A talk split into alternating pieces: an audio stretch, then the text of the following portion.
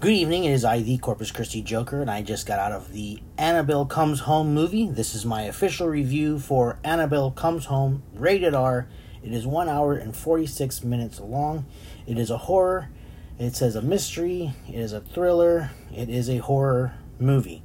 Um, directed by Gary Dauberman, uh, written by Gary Dauberman and James Wan, starring, um, I would say, starring McKenna Grace first then uh, Vera Farmiga and uh, Patrick Wilson, and also um, Madison Iseman and Katie Saroff and Michael Cimino. Um, I, I mentioned all of them because they really did have an interesting impact on the whole movie, and I do want to get into that. But before I do that, let me talk about the the uh, the director. Gary Dauberman is actually pretty cool because um, he's credited as a guy who wrote all of the Conjuring movies, even though I'm not a big fan of the Conjuring movies.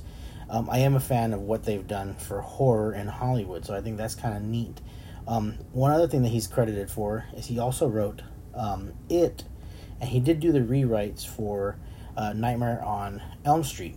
I was always interested in that because um, when the remake was coming out, boy, they really went through a bunch of different um, how can I say incarnations of the script, and uh, all in all, uh, he got the final word in that because of his uh, horror background. So I think that's kind of cool too. Um, Gary Dauberman directed this film, and I think he really gave it an interesting, very very interesting like layout. Um, I really had low expectations, but um, even though they were low, and even though I've liked every other Annabelle that's been out there uh, this movie is actually really, really well done. Um, he did write the original Annabelle in 2014. He also wrote um, the Annabelle creation in 2017. So it's kind of cool that the director slash writer has been with this whole series since the beginning. And I think it, it, it comes through in the movie because he really understands the characters and uh, it all feels like the same universe, and a lot of that has to be credited towards James Wan and Gary Dauberman. So I do want to tell them that first. Uh, also, second thing I want to mention is today the movie came out, and today uh, McKenna's Grace's birthday. So shout out to McKenna Grace. She turned 13 today. She did fantastic.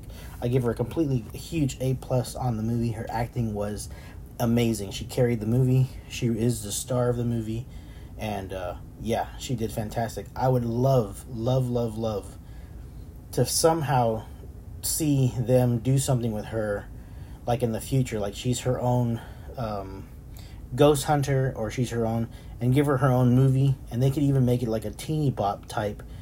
Like she's like, hey, I'm on my own, I can do this too, you know, that kind of thing, because she was really, really a good leading um, young lady, and I really enjoyed watching her work. It was pretty amazing because she looked legitimately scared.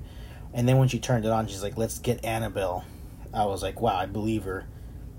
Very well done. Um, Madison Iseman, um, who plays a character named uh, Mary Ellen, was the the blonde in Jumanji that turns into Jack Black.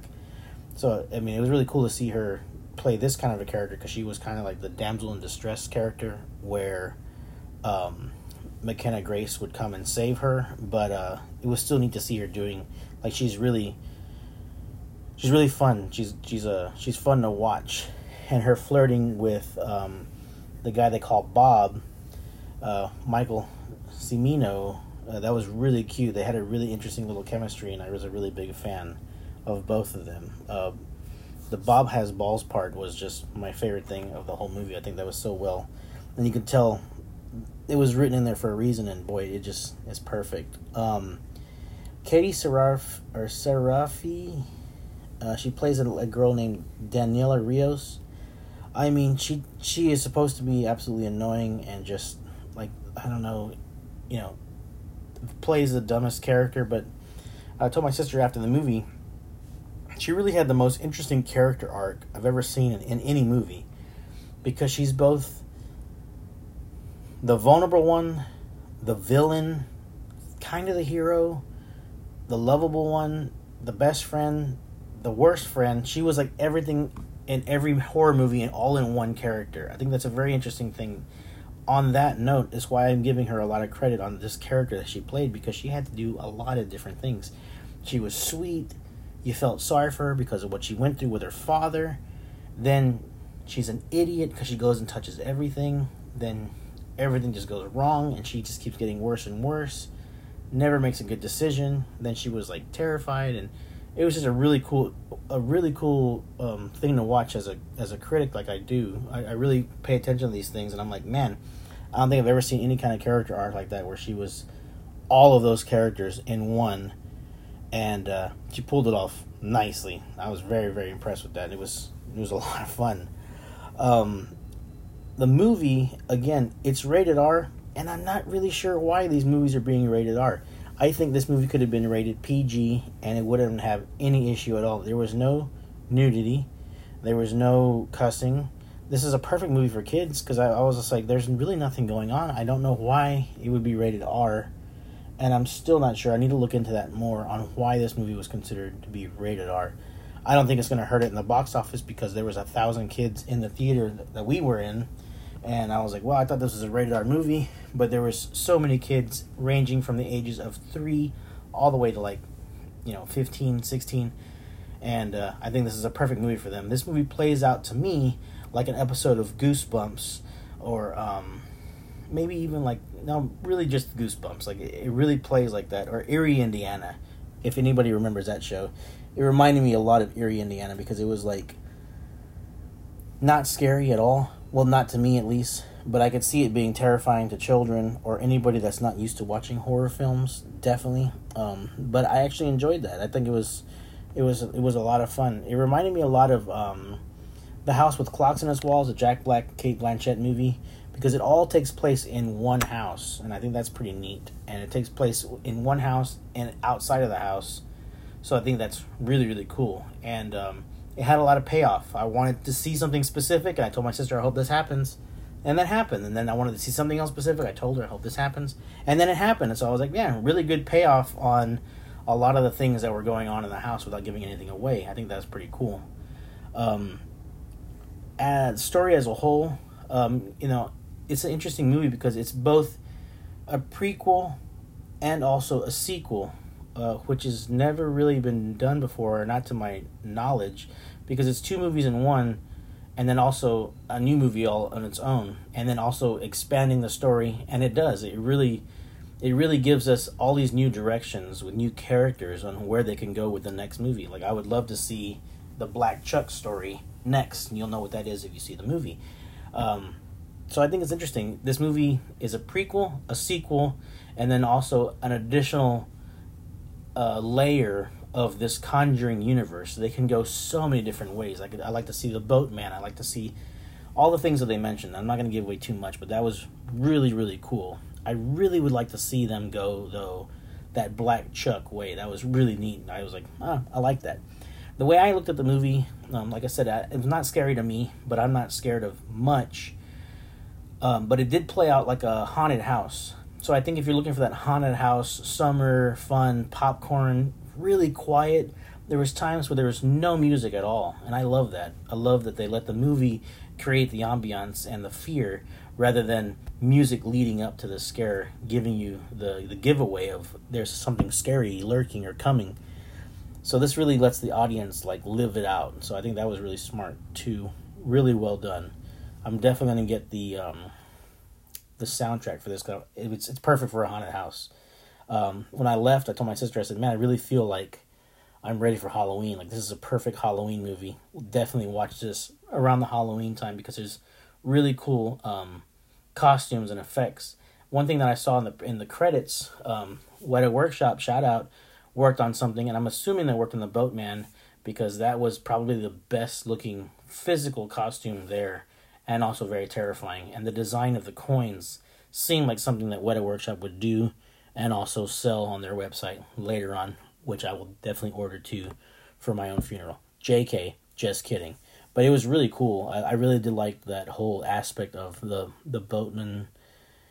And uh, I think it was also cool. There was a part where there was a projector in the room, and the the annoying girl uh, turns it on, and um, Daniela turns it on, and what's interesting is like they they're showing in, or I guess they were watching it for st- film study or whatever. But there was like a possession or uh, yeah, possession a po- um, an exorcism going on of a girl that's possessed, and that was like, man, I want to see more of that. Like, what was going on there? Again, adding on another layer to this Conjuring universe, and I think that's really well done. So it was pretty fun.